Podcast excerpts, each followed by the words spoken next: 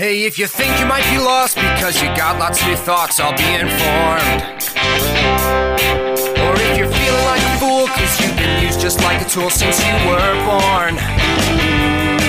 Hey, if you're trying to get through life, then friend, I've got some great advice for not growing horns. They say that ignorance is bliss, but if you knew, then you'd be pissed, so get informed. Coming at you live from the depression hole. I got about 40 pounds of shit on my bed. Let's go Left Leftist Lit Podcast. that was a good one. I'm a host and I'm pretty far away from the mic. Uh, let's, let's- wait. Hang on. Um, how do we do this? Let me tilt. Let We're tilt doing like some. this. We're doing some fucking uh, geometry here. the ballet of the studio mic. I'm a host, Colin Orton. It's in my hands. Uh, genders. Um, we're figuring that out. And uh, Al. I am also a host. Uh, also genders. The joke I was going to tell was error 404 gender not found. Yeah, for Um, real, for real. Yeah, and if we sound a little bit different, it's because we're in the same room. We've we've taken Zoom out back and killed it like a lame horse. oh God, We are in person, the red fern grows on the grave of where we buried Zoom. which is we'll probably be back on Zoom soon enough. But we've killed the middleman. Al, what are we reading? Well, Colin, we are back at it again with the white vans. No, I'm sorry. We're back at it again with Angela Davis's Women, Race, and Class. Today we're going to be reading chapters 3 and 4. Chapter 3, Class and Race in the Early Women's Rights Campaign. And chapter 4, let me hold my coffee between mine thighs so I can check, Racism in the Women's Suffrage Movement. Um, and they're good ones. They are yeah. meaty boys. But first, I believe you have some news, Colin. Yeah, um, A horrifying sound. trigger warnings abound for the news and for the book. Honestly, for like most of the books we read, trigger warnings generally. I just need to get better about remembering to do them. Uh, but especially for the news this week. So, France had an election. I actually did not know that. Yeah, um, Emmanuel Macron Nice. triumphed, I guess you could call it, over uh, Marine Le Pen, who is a full-scale fascist. Um, which, like, I saw there was there was a bunch of memes on Twitter about it because there were some polls being like, "Why did you vote for Macron?" After after at like exit polls, and apparently, according to you know the meme. th- There's a screen grab from French TV that's been like circulating on Twitter. Apparently, 91% of people surveyed said that they voted for Macron to defeat Le Pen, not because they liked Macron. Now talk about the better of two evils. It's um, neoliberalism is doing really good. Uh, this this is how you have a healthy democracy. Um, and th- what's notable though is there were riots uh, all over France, largely in Paris and Lyon. So when I say all over France, I mean in those two cities. I'm trying to be more precise. It's it's we're we're working on it. Um, but there they were protests essentially saying that the election was rigged and that it was stolen from Le Pen. It's Trump style election denialism yeah. that is spreading. I feel like unfortunately every right-wing movement in every country now has an ex- has a bit of an excuse to pull a little mini January 6th every time. Every time they lose an election, Yeah. Um, Not that they actually do, but that they think they do. I think it was Hassan Piker who said that uh, America's number one uh, number one export is brain rot. Um, and I think he's he's right about that in that America is a you know you can see America in America stuff that will happen globally a few years in advance, and unfortunately we're starting to see neoliberal democracy fail everywhere, which is not awesome. You know what? I'll I'll add or adjust that. I think brain rot, yes, and but I think it's also because, and this is gonna sound very much like I think the U.S. is a good place, which I do not. Um, but the United States' main export is culture. Yeah. Not culture in the sense where, oh, enriching. I mean, the way we behave Yeah, is televised. We're the global hegemon. Yeah. And we make other places like us, yeah. sometimes by force. Yeah, sometimes by imperialism. Like, yeah, we. Mm-hmm. Yeah. but lately, Western entertainment is as much an imperialist force as Mm-hmm. the military. Anyway. Well, and a lot of Western entertainment is directly subsidized by our military and Oh, is yeah. military propaganda. Oh, yeah, I'm not talking about propaganda, but that's also a thing, but. Marvel movies. Um. oh, this one. no. Yeah, Madison Cawthorn got caught bringing a loaded gun through airport security. This is the second time he's done this. That was at Charlotte Douglas International Airport. The sad thing about this is I can't mute my coughs anymore, but how is this man still allowed to have his job that he has? Anyway, th- that's about it. Uh, moving on. We don't need to give him any more airtime. exactly. So, Minneapolis. About a week after the death of George Floyd, the Minneapolis Department of Human Rights began a civil rights probe into the Minneapolis Police Department, going through records dating back to like 2010. As they should. They went through like a decade of records. And? Well, they have the results. Um, there is a second probe into the MPD uh, that the Department of Justice has launched as well. They haven't released their results yet, but some of the results from that uh, investigation show that 63% of all use of force incidents that MPD officers recorded were against black individuals. Of course. That's just a direct quote from Insider, by the way. Uh, despite the fact that black people make up uh, 19% of Minneapolis's population. wow. Yeah, MPD is more likely to stop vehicles with people of color and indigenous individuals because of their race. Just blatantly. Yep. Oh my Uh, and treats black and white individuals differently during traffic stops because of their race. Oh my Again, God. direct quote. Quote, the report says MPD officers, quote, use covert social media to target black leaders, black organizations, and elected officials without a public safety objective, end quote. Just to terrorize them for no reason, without an objective. Correct. Quote, some MPD officers and supervisors use racist, misogynistic, and disrespectful language, the report says, which adds that, quote, officers are trained to be aggressive toward community members, escalating situations, and often using inappropriate levels of force. this is all stuff we know, Yeah. but it's confirmation from the city of Minneapolis. Fuck.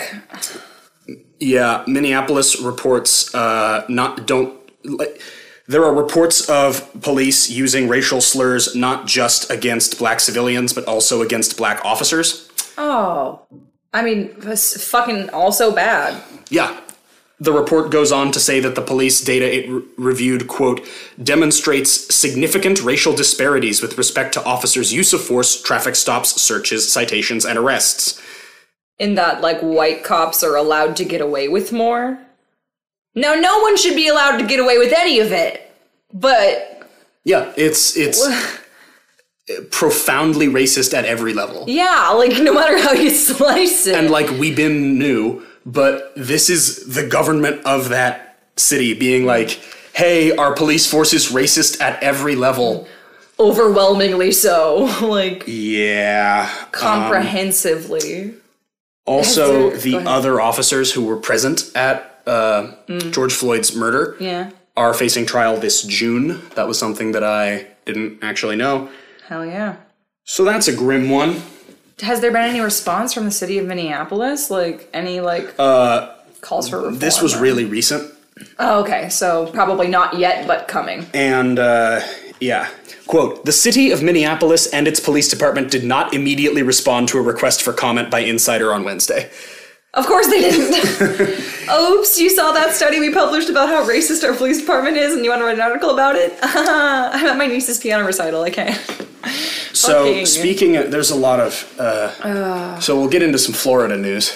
I've heard about this. Yeah, Ron DeSantis created a new agency to prevent voter fraud. That's like, it's like a mouse. Oh my god, no. It's like a mouse making a mousetrap. Continue. Uh, he also uh, gets to appoint law enforcement officers. Like he, Ron DeSantis, the governor, gets to appoint law enforcement officers to that organization I'm sorry, with what? no oversight. He's the one who chooses who's on it. Wait, so the agency to stop voter suppression is full, handpicked by the governor. and it's it's all cops. It's, all, law enforcement. Yeah, so state We- police, Yeah. tran yeah. you know. Oh my god. Like could god. be, you know, uh, let me see if I can find a quote here, but it could be like transfers uh, from federal agencies as well. Quote, Florida's governor will be allowed to appoint their own officers in every regional office of the State Department of Law Enforcement, taking away oversight held by nonpartisan election administrators and giving it to partisan politicians. The uh, campaign, uh, so that's the quote, the Campaign Legal Center said uh, regarding this. That yeah, he Yeah. They said it, but like isn't he inherently making an agency that's supposed to stop voter suppression more likely to Oh no, they're not s- stopping voter suppression. Oh. They're stopping voter fraud. Oh, so it's oh, oh my god! They're I'm stopping the wrong people from voting. You see. Fuck me, God fucking damn it! Yeah, yeah. Ron DeSantis really wants to be president. It's really bad. He's Um, not going to be. I mean, he, I he think he's going to run. He's Uh, setting himself up for it with the Republicans with the "Don't Say Gay" bill, and he's demonstrating an ability to consolidate hard power under himself in a way that Donald Trump could only dream of doing. Mm-hmm. Uh, which is, America is already a fascist state, basically. Um, we pretend not to be, but we have all of the red flags. but he he is really turning Florida into a full scale dictatorship under himself. A version of the "Don't Say Gay" bill has been introduced in the Ohio state legislature. yeah, I saw that. And uh, I just remembered that because Florida. Back to Florida, however, in Kissimmee, Florida, I believe. Yeah. In Kissimmee, Florida, uh, quoting from Orlando 6, I think is the name of this. It's a local Florida news. Um, a man was, uh, quote, a man was killed and three other were injured after two Osceola County deputies opened fire Wednesday night outside a Target store near Kissimmee, authorities said. Uh, the fatal shooting happened near the store.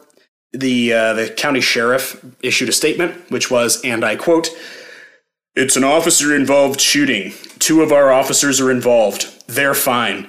We have one deceased male, and we're fully cooperating with the Florida Department of Law Enforcement. So, one dead, three injured from this shooting because uh, allegedly one of the people that they shot attempted to steal a pizza and some Pokemon cards. Oh my god, Mans was just trying to have a nice night.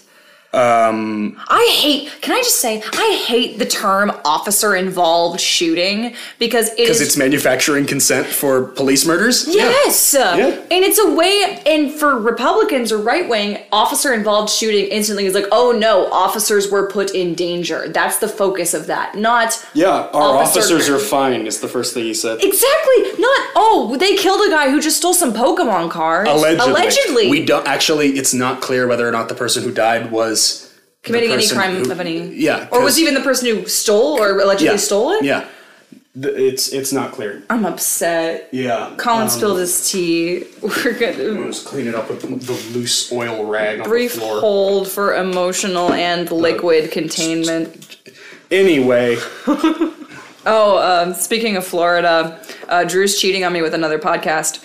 Uh, he has another leftist podcast he likes that I'm going to plug here. go for Um, it. Will Be Wild is all about the January 6th. It's a documentary Nice. series about the January 6th events. Um, and apparently they, was it Will Be Wilder? He actually has a two other leftist podcasts he's betraying me with. Just kidding. But one of them was talking about uh, Florida this week. So it was funny to hear him go, do you know who Rob DeSantis is? And I'm like, oh, I know who Rob just a DeSantis casual do you know who Rob DeSantis is? how dare you in my own house? Okay. Oh gosh. And So Wynn Bruce of Colorado um, self-immolated on the steps of the U.S. Supreme Court as a climate change protest, and almost all of the like major media coverage that I've found of his action did not mention why he self-immolated, why he lit his body on fire, and it's really, really fucking sad. Um, I just I can't Rest help in but, power, Wynn Bruce. Yeah, rest in power. I just can't help but think about how the media loves to sensationalize the minds and psyches of serial killers or mass shooters. Like everyone wants to know why they did it. but a man literally lights himself on fire in protest, and all of a sudden, it can just be waved away with, "Oh, he was clearly unstable." Like, no. Yeah. Which also, I don't know whether or not he was that way. That's just like what the news articles seem to be. Uh, there was some some quote about self-immolation uh, that's been making the rounds on twitter.com that is quote self-burning is somehow difficult for the western christian conscience to understand. The press spoke of suicide but in the essence it is not. It is not even a protest ellipsis aimed at alarming at moving the hearts of the oppressors and at calling attention to the world to burn oneself by fire is to prove that what one is saying is of the utmost importance. There is nothing more painful than burning oneself. To say something while experiencing this kind of pain is to say to say it with the utmost courage, frankness, determination, and sincerity. Yeah, Thich Nhat Hanh, not Han, maybe. I uh, really suck at Vietnamese. um, but Fair. yeah. You Googled the pronunciation, which is more than most would have done. Uh, and he was a monk, it says in the. uh, the um, the the source of that quote, but it's it's a quote about like why people self-immolate. more than just protest. It's more than just protest. Yeah. oh, that's so. In other news, um, now that I've really just brought us down here, uh, the Freedom Convoy. Uh, The Freedom Convoy attempted to drive into. Uh, it was in Oakland. Um, so People's Convoy tried to roll into Oakland, and they were met with eggs. yeah, Uh, very funny stuff. Um, as they should be. It's so funny. yeah. Local quote from the Hill local teenagers and young adults, uh, end quote, threw eggs at the convoy when they tried to roll into Oakland and they just like didn't, so they got egged. But today, uh, today outside of Portland, uh, the Freedom Convoy also got egged. Uh, and they responded by firing almost a full magazine of live ammunition. As far as I know, nobody was injured, but they just kind of. Um, this is according to Alissa Azar, who is a really great local journalist. Um, but yeah, apparently Freedom Convoy just emptied a fucking pistol magazine as a response to eggs. As far as I know, nobody was injured. Uh, Which is, I mean, it's such a typically juvenile response To eggs? Yeah. to eggs. I lethal, just, lethal fucking force. I guess I don't want to say it is typically juvenile, but I it's absolutely something I could see men of this mindset doing when given guns and believing that they're like it's a tantrum. It's a Yeah. m- murder potential, potentially deadly tantrum. And that's honestly a lot of fascism. That's Uh-huh. yeah, that's pretty central to fascist ideology, frankly. Or fascism, baby. Umberto Eco, the ersatz phallus. Well, um, Simultaneously victimized and oppressing. you Shall want we get on to into the reading? Yeah. I love it when it's same thought, same time. All right, kids, listen up. That sounded aggressive. It was supposed to be. Today, we're reading chapters three and four of Angela Davis's Women, Race, and Class, like I said before. And in the first couple chapters that we read last time, we were doing an in betweeny segment between readings with guests. We established the uh, Davis established the interesting historiography behind how the lives of black women were documented um, in the slavery in the antebellum era um, and why it was false documentation basically that was based on a lot of ideas rather than the actual experiences of black women. And then the, the second chapter sort of became how the abolition movement was an inspiration for the women's rights movement because so many members of the abolition movement saw that you could organize through the lens of that movement and then applied it to the women's rights movement. But in these chapters, first chapter three, class and race in the early women's rights campaign, and then chapter four, racism in the early women's suffrage movement, we've learned how they kind of were willing to, these white women, uh, it was there was no intersectionality. This is basically just the roots of white feminism as we know it today, and setting up that oh, white women are very willing to work together. specifically middle class and upper middle class Yes. white women as far as that social movement and most social movements thereafter Yeah. are concerned yeah It's all about themselves, basically. they're they're willing to kick the ladder down after they climb it Yeah, that's Um, a very good way to put it. well uh, i actually stole that from there was a really great interview um, after uh, after the death of margaret thatcher um, they interviewed this like random scottish woman and they were like how do you feel now that the prime minister's dead and she was like i'm fucking thrilled Yeah.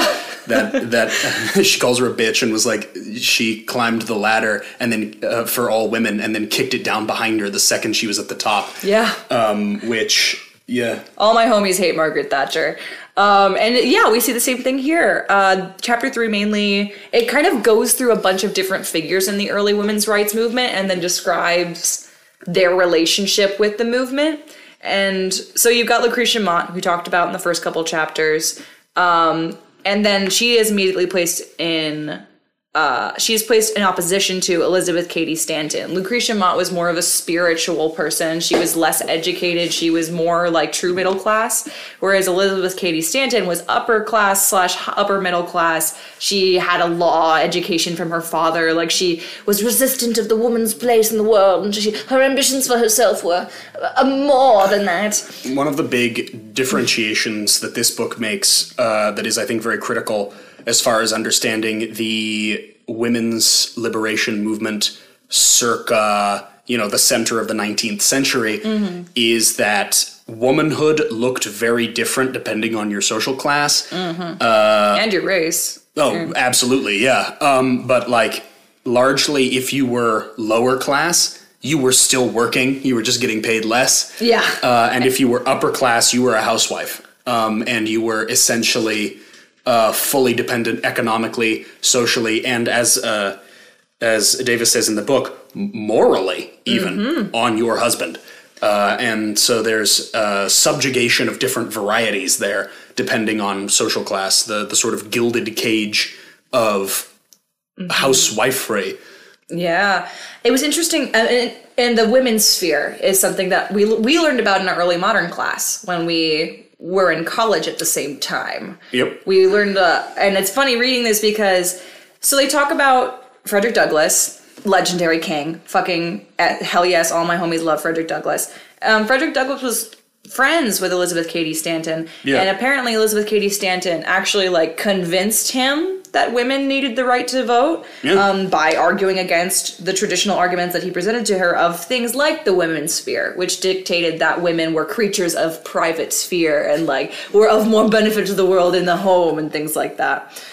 these kinds of uh, the the sort of it is that way because it is the way you are that very circular argument you see that a lot anyway that's the end of my uh, like, like you just you just see that sort of very essentialist human nature argument. Yeah. you see that uh, especially it's it's a meme as a defense of capitalism. It's the we can't have a better future actually because of human nature you see. Uh, and what evidence do i have to support that human nature is this way? Well you see i have decided that it is and therefore yeah We, that was it, we talked about this a little bit with um, uh, Bookchin, where we were talking about the different ideas of ecologically what humans are in our like environment, and the idea that are we subject to the whims of our environment, or are we the lion? Are we the king of the food chain? Um, and in line with that, some other essentialist arguments were, oh, Christ was a man. So men are superior. i forgot that that's literally an argument they made yeah Yeah, and then related to our early modern literature, and they mention it here is, and Eve was a woman and she fucked up, so obviously women are dumb. yeah And- it's the adam's rib thing yeah. Wouldn't you be pissed if you found out you were just some homie's rib? I'm sorry. some dude's some guy's rib Some bored fuckboy's rib. Um, but it talks a lot about Seneca Falls Yes, uh, the Seneca as the sort Conference. of birthplace of the women's liberation movement as far as Mm-hmm. the actual like organized movement was concerned. But don't forget that 10 years prior, the first actual government intervention of a labor situation occurred because of women's rights, because it was mill girls. I don't know if it was the first government intervention, Let me find the quote. It wasn't the first intervention, but it was but like it was it was the, the the women's liberation movement began with shock of shocks militant labor rights activists yeah. uh, fighting for better pay, better conditions, and uh, they were, you know, violently suppressed by the state. But almost all of these labor rights activists were women uh, working in the mills, um, and that was sort of the a a precursor to what would later be the women's liberation movement, which already you see these two branches of the women's liberation movement the very intersectional labor based uh like fighting for better conditions for all working class struggle Yeah. versus the ivory tower seneca falls No, we.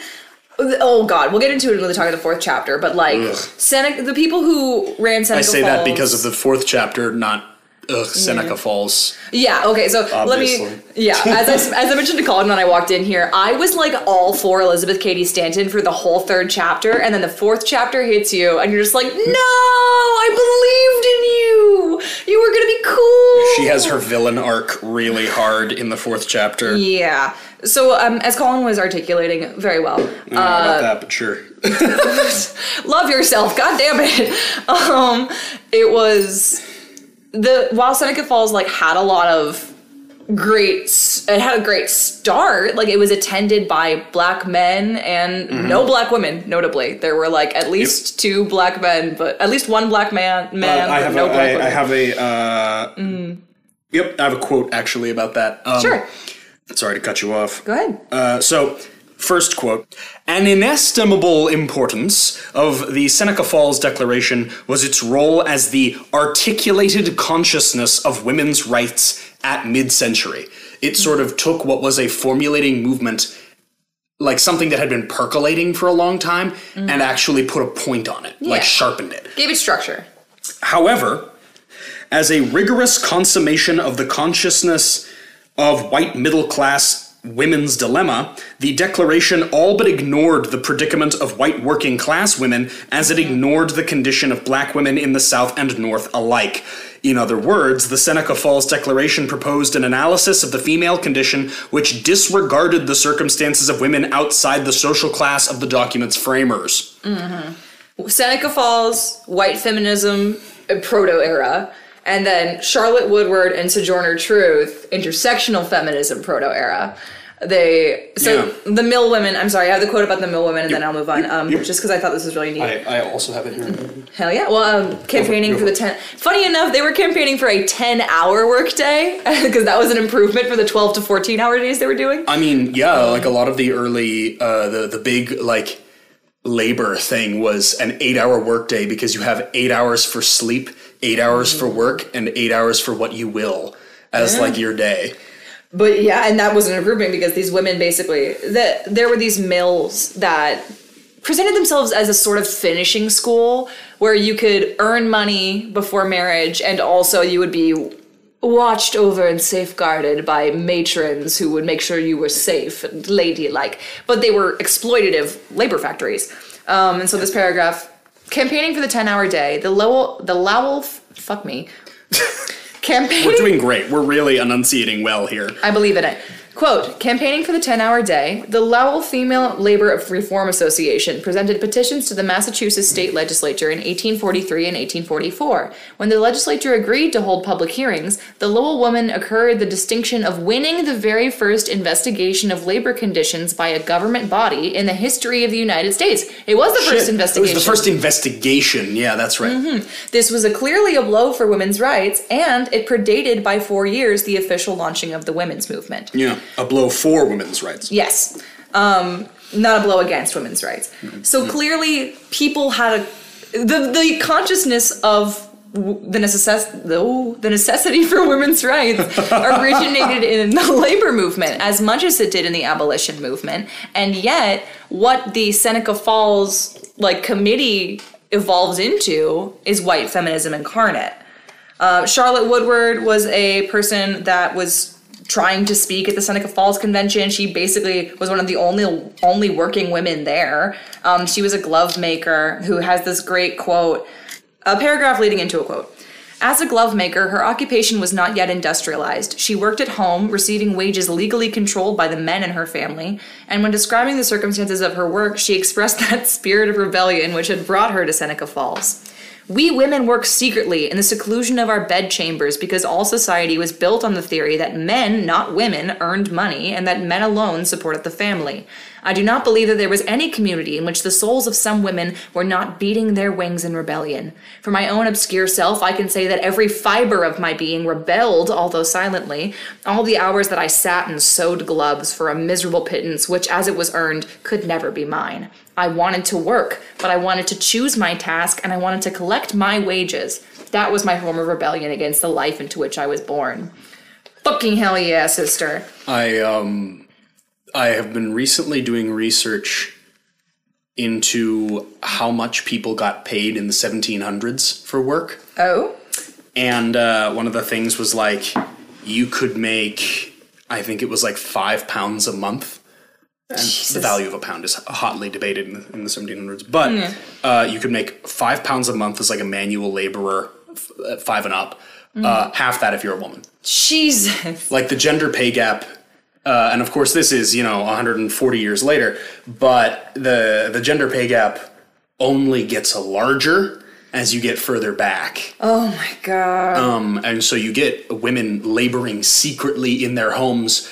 And when they say a pittance, they mean a fucking pittance. Literally. Like, like nothing. Um, It's worth a couple extra ounces in your pocket, but you hand it to your husband at the end of the day. And, yeah. Because what are you supposed to do? well, it it took it took fucking years in this country for women to be able to have their own bank accounts. Mm-hmm. Like New York City actually was one of the first places in the country where women could visit the post office without a chaperone. Really? Yeah. Um, I didn't know that. like when when they talk about like husbands having control over their wives i mean literally could not enter public spaces without their husbands oh my god. like uh, this is the uk in the uk for example but like pubs were male only spaces Boo! and that was essentially the town square like Yeah. like in the uk the public house is where you would go to like participate in society after work Yeah. male only space Yeah. for like most of Britain's history. and alright. that's a lot of spaces in the like women were not just oppressed but excluded from society Mm-hmm. in a really fascinating way in this period. They point out, uh, I don't remember whether it's uh, Davis Davis's analysis of historical text or a quote from someone, but they point out that you know the three opportunities that women would have to gain like wealth or oh I think it was an Elizabeth Cady Stanton uh, sentence. Uh, she's got some great quotes before you find out she's fucking racist. Um, but And not just like racist by 1840s Standard. average amounts of racism standards, No, but like- racist. racist, racist. We'll get into it. it's unfortunate. Um, but she points out that you know the clergy, medicine, and education and law, those four areas, which were the only way to gain like notoriety or wealth of any kind, like where they're the most high priced jobs, were completely exclusionary of women.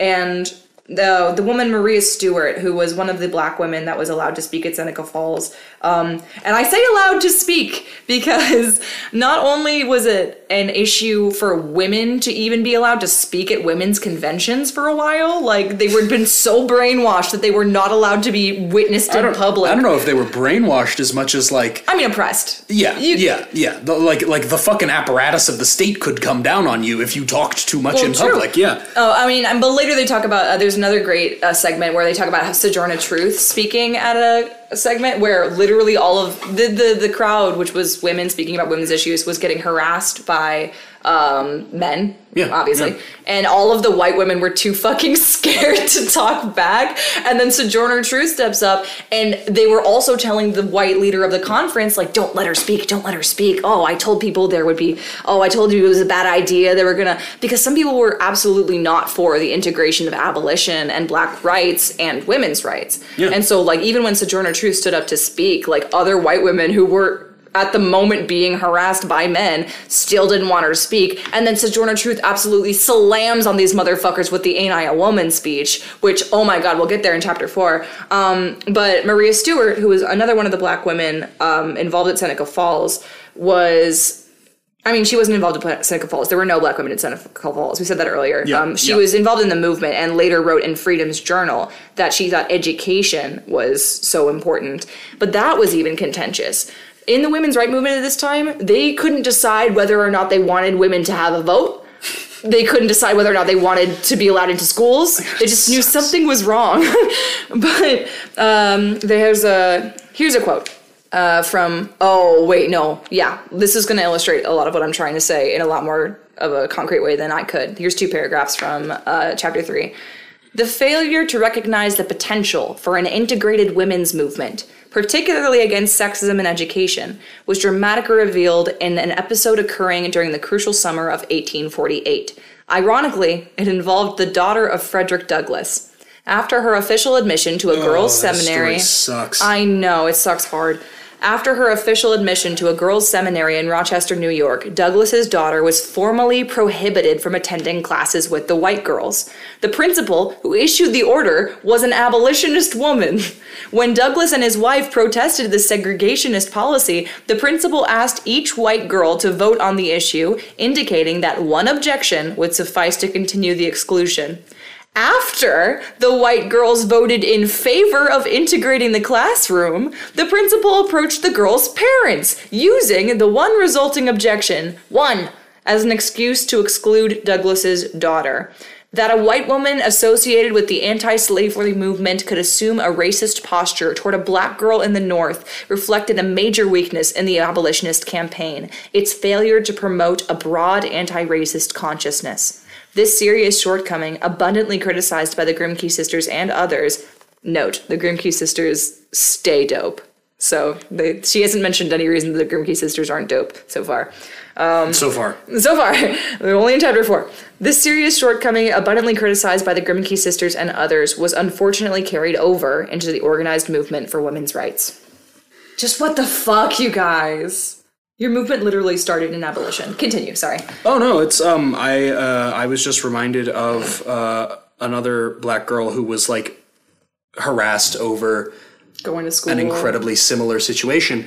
Uh just for guys for reference, Ruby Bridges, um the first like the first black person in the US to attend a formerly all-white school is only 67 right now. That's horrifically young. For this shit continued for another hundred and change years. Mm, no, no, almost hundred years after this point. I'm really bad at math, but also like this was incredibly recently. This was guys. This was incredibly recent, uh, and don't let them convince you that it wasn't incredibly recent, because. Um, yep. Anyway, uh, And you know what? Fucking. So we should get into. We should touch on chapter four a smidgen. We we already have been because as we said last time, this book is so fucking well written and so well constructed that the chapters do just blend together in a seamless like building towards the conclusion. it's it's a rhetorically really sound book. Jesus. You're speaking fine. Don't doing, worry doing about real it. good. Anyway, Um. So, but I want to hear. We have to. I oh, I don't want to read the paragraph that broke my heart about Elizabeth Cady Stanton, but I kind of have to read parts of it so you Yeah. understand. So, the Civil War happens. As we know from both this book and from history, black men being given the right to vote was less about the actual rights of black citizens than it was about political power. Um, but there seemed to be this illusion in the women's rights movement that by black men getting the right to vote before them, it was like an insult. And it was, oh, how, how dare. Um, because there was not, as Davis said in that earlier paragraph, a broad consciousness like a broad consciousness of racism. Like they, the abolition movement had failed to actually educate people in the perniciousness of racism and what it could be. I think partially, and Davis doesn't say this one way or another, but I think partially because they couldn't have imagined the scope of what racism would be in like this this this insidious like sub subconscious ways that it manifested that it manifests now honestly but i'm sure they expected racism uh, because douglass frederick douglass primarily said and tell me if i'm wrong um, but frederick douglass was primarily fighting for the right to vote for black men because he knew that without it without some vestige of political power freedom freeing the slaves was not going to make the lives of black people better because then the people the communities that they lived in would just attack them if they didn't have any kind of political stake or like any kind of representation in the government they they needed it for safety and that was his argument for black people black men getting the right to vote before women as a whole but uh i'm sorry i'm just looking for the here is here's the basically two brief paragraphs here we go Black male suffrage, as spelled out in the 14th and 15th This is Elizabeth. Cady Stanton. No, this is Davis. Oh, this Um, is Davis. And then I'll read the horrific Elizabeth Cady Stanton I was braced for it. Oh no, I can't. I have to work myself up to it. Black male suffrage, as spelled out in the 14th and 15th constitutional amendments proposed by the Republicans, was a tactical move designed to ensure the political hegemony of the Republican Party in the chaotic post war South. The Republican Senate leader, Charles Sumner, fuck Sumner, had been a passionate proponent. Charles Sumner, um, if I'm not mistaken, had a cane broke, broken over his head because he said, and I quote, or uh, I'll quote it later, but but he said that the South had taken quote the harlot slavery unquote. He was assaulted on the Senate floor Oh. uh, for being anti-slavery.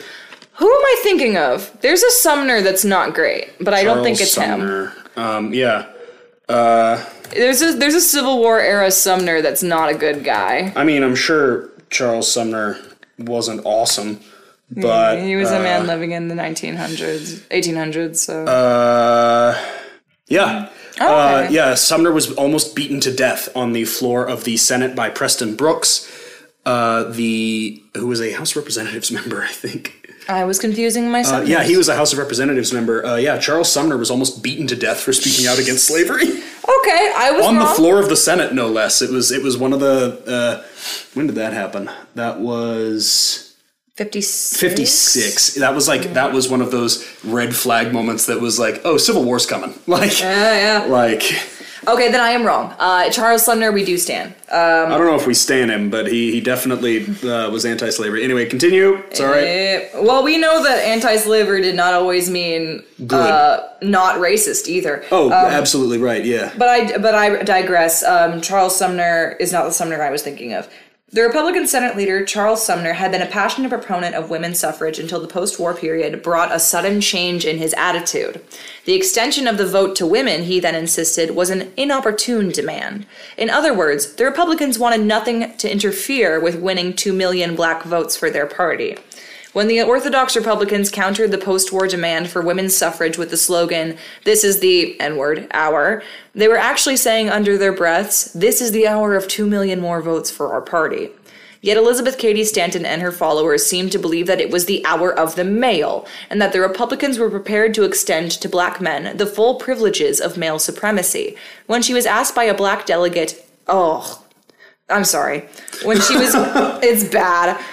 When she was asked by a black delegate to the 1867 Equal Rights Convention whether she opposed the extension of the vote to black men unless women were also enfranchised, she answered, I say no. I would not trust him with my rights. Degraded, oppressed himself, he would be more despotic than ever our Saxon rulers are.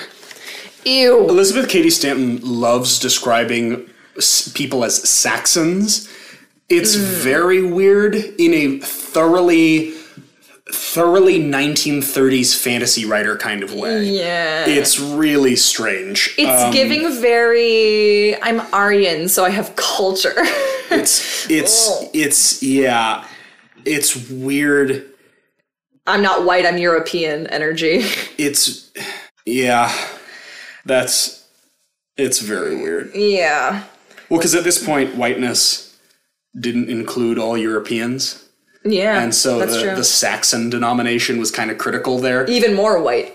yeah, yeah. Um, but also, it's also like really because you have this like insane backwards looking. Because like nobody had been a Saxon for a very long time at this point, like that, that uh, not a useful way to describe anyone, but it's it's very weird and it gives big Conan the Barbarian energy. yeah. Um, S- Speaking of racism, anyway, continue, Yeah. please. Well, if that if that sounds out of character for who we previously thought was dope, Elizabeth Cady Stanton, listen to the first paragraph of Oh chapter God. four. I'm bracing for it. Yeah. So mm, okay, I'm just gonna read it, and I'm replacing all n words with the word n word, and she does say another bad. I'll That just one- bleep it. I mean, that one that one is less of a slur and more of a stereotype. It's not awesome, but Yeah, we we haven't talked about that on this podcast, so I'm just gonna I'm just gonna omit it because I don't know the delicacies of why that Yeah. is bad. Oh, this is from a letter to the editor by Elizabeth Cady Stanton. Although this may remain a question for politicians to wrangle over for five or ten years, the black man is still, in a political point of view, far above the educated white women of the country. The representative women of the nation have done their uttermost for the last 30 years to secure freedom for the N word, and as long as he was the lowest, oh, and as long as he was lowest in the scale of being, we were willing to press his claims. But now, as the celestial gate to civil rights is slowly moving on its hinges, it becomes a serious question whether we had better stand aside and see stereotype walk into the kingdom first. As self preservation is the first law of nature, would it not be wiser to keep our lamps trimmed and burning, and when the constitutional door is open, avail ourselves of the strong arm and blue uniform of the black soldier as we walk in by his side, thus make the gap so wide that no privileged class could ever close it against the humblest citizen of the republic? Skipping forward a bit. If the two millions of southern black women are not to be. Sig- oh, God. Why should the African prove more just and generous than his Saxon compeers? If the two millions of southern black women are not to be secured the rights of person, property, wages, and children, their emancipation is but another form of slavery. In fact, ugh, the worst part. In fact, it is better to be the slave of an educated white man than of a degraded, ignorant black one. What the actual fuck, Lizzie? What the fuck?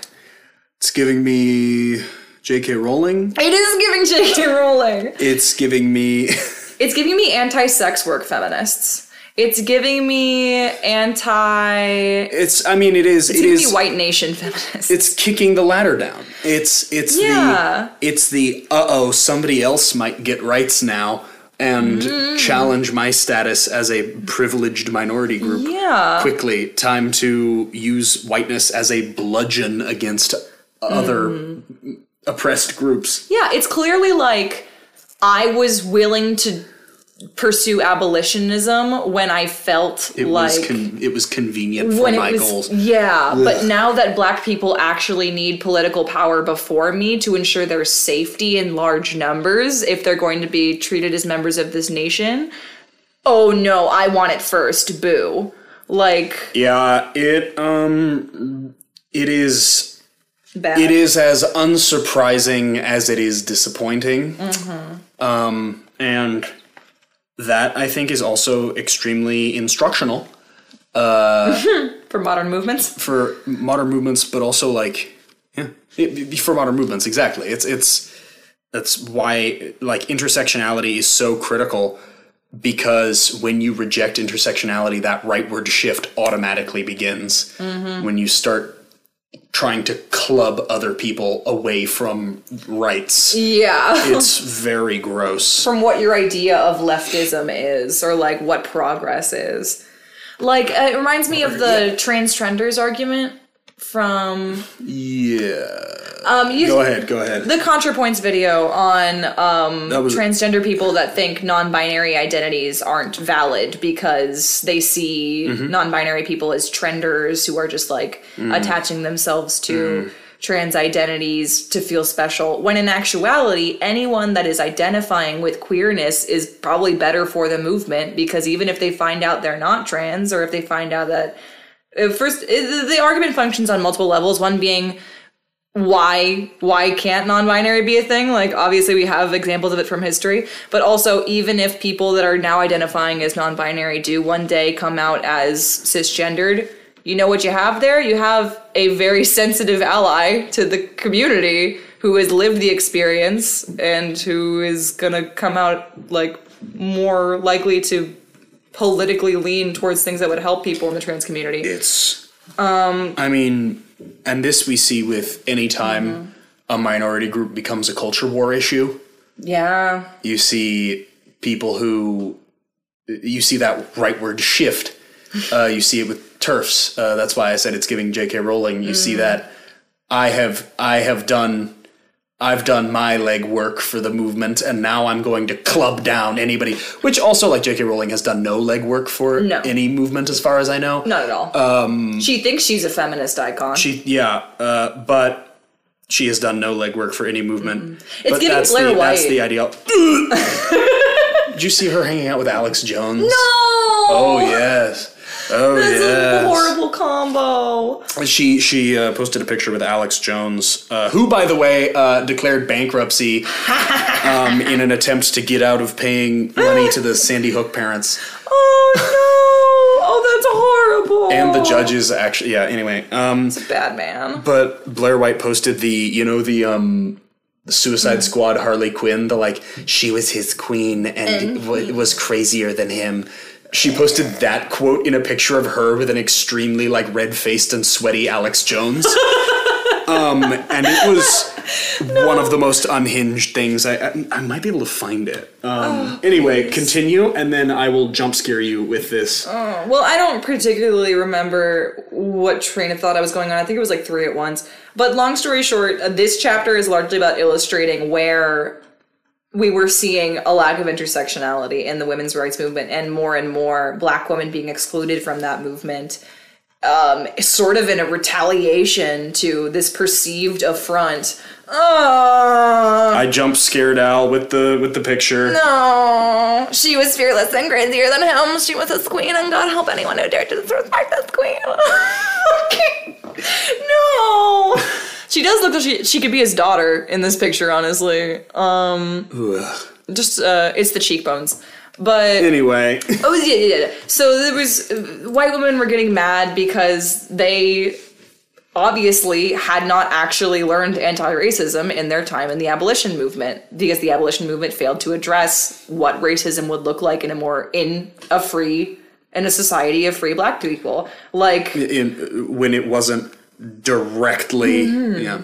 I'm sorry, finish your sentence. Uh, No, th- that was it. When it wasn't directly a response to ending slavery. Like what's Yeah. the next step? Yeah. because it's pretty cut and dry to be like, all right, our focus right now is ending slavery. And then after that, all right, our focus right now is ensuring that we've ended the attitudes of slavery by giving people the vote. By the way, if anyone ever asks you why black people got the right to vote before women, um, here's a little quote from about Frederick Douglass's opinions on that. As far as black people in the post war South were concerned, a state of emergency prevailed. Frederick Douglass's argument for black suffrage was based on his insistence that the ballot was an emergency measure. However naive he may have been about the potential power of the vote within the confines of the Republican Party, he did not treat the issue of black suffrage as a political game. For Douglass, the ballot was not a means of ensuring Republican Party hegemony in the South. It was basically a survival measure, the means of guaranteeing the survival of the masses of his people. Because the movement couldn't and couldn't out of necessity think farther than the immediate physical dangers of their people. They didn't and it's not the fault of the movement that white women were going to be racist um, but this is basically illustrating that like and we do get into it with labor divisions as well like we talked about in chapter three. The foundation of the feminist movement if you consider it to be at seneca falls is an inherently division divisionist divisive foundation. It did not include black women. It did not include working women. Obviously it didn't include trans women but that's a whole other conversation that davis does not address because long story short if you consider seneca falls and the group of people that worked with, fostered, and moved on from Seneca Falls to be the foundation of the women's movement, it was an inherently crumbling foundation because it did not include so many perspectives of women at the time. Yeah, for sure. Period. End statement. That's all I can say. But yeah, that does that does lead up pretty much to the end of the fourth chapter. But also, if you go back and read the Sojourner Truth, Ain't I a Woman speech, it fucking slaps. It's really good. I wa- I wanted to read some quotes from it, but I'm like, there's no way I'm gonna do it justice. Um. Oh, this is a really good quote. Beecher's remarks reveal the deep ideological links between racism, class bias, and male supremacy for the white women he praises are described in the language of the prevailing sexist stereotypes. Mm-hmm. It's it's uh, it's ideologically linked. yeah. Um, Oh, also, I don't know if we mentioned this a lot, but um, white women of this movement were so desperate for supporters that they were fully willing to accept white supremacists as their supporters as long as they were men saying they liked women. yeah, that sucks. That's suboptimal. Yeah, maybe not great. not ideal. Uh, again, you can see that rightward, uh, that Rightward rightward, trend. rightward shift. Um, Rights for me, as long as it's the fuck you, I got mine, Yeah. which is basically the the central pillar of conservatism. But See that with a lot of white gays too. White gay men. yeah, Milo Yiannopoulos. Mm-hmm. To name one. Listen. Minutes. Lesbian and non-binary people talk about this a lot in the community. Oh no, I know, I know, I know. Well, I, th- they're white men first and foremost. That's true. Yeah. They, seem they- to believe they can't be sexist because they're gay. That's uh, yeah. That is definitely an ideology that is out there. Uh, it sucks. it's very bad. Um, Anywho, What, what's that? There's that quote. What is it? It's um. Uh, it's about straight men, but it's the straight men are just lesbians with longer cargo shorts and evil in their hearts. it's true. And uh, the the evil in the hearts bit stays uh, if you're a white man. Yeah, kind of never leaves you. Um. anyway, boys. uh, I think we're running ourselves ragged. We're- yeah. You got another good. You got a good quote to end us on, Colin. It's, oh, this is a really good quote. It's from the final paragraph of chapter 4. Although Frederick Douglass was the 19th century's most brilliant proponent of black liberation, he did not fully understand the capitalist loyalties of the Republican Party, for whom racism became no less expedient than the initial push for black suffrage. Essentially, yeah, when it was no longer politically convenient for them, the Republicans stopped giving a fuck. Um, It was never about the rights of black people. No. It was Uh, about. It's about power. Remember, kids, Abraham Lincoln was not a great guy. I'm sorry. I mean, yeah. It- he's even he, there are quotes from Abraham Lincoln Oh, where yeah. he basically says, "Yeah, it's not about the rights of black people. No, it's, it's about yeah, yeah. It's the party, the party line." yeah. It was a tactical decision as much as anything else, uh, more than anything else, frankly. All right, that's the end. Thank you for listening to our unhinged ramblings. Uh, this read Women, Race, and Class. Do it now. Sacrifice your firstborn to Angela Davis. I plan to. I'm kidding, or am I? Al, who have you been? I have been Al Gropey. Uh, jeans, gene pronouns. Cool. Um, and who have you been? I have been Colin Orton. He. He. Uh, there's there might be some other ones. Who knows? Um, Who knows?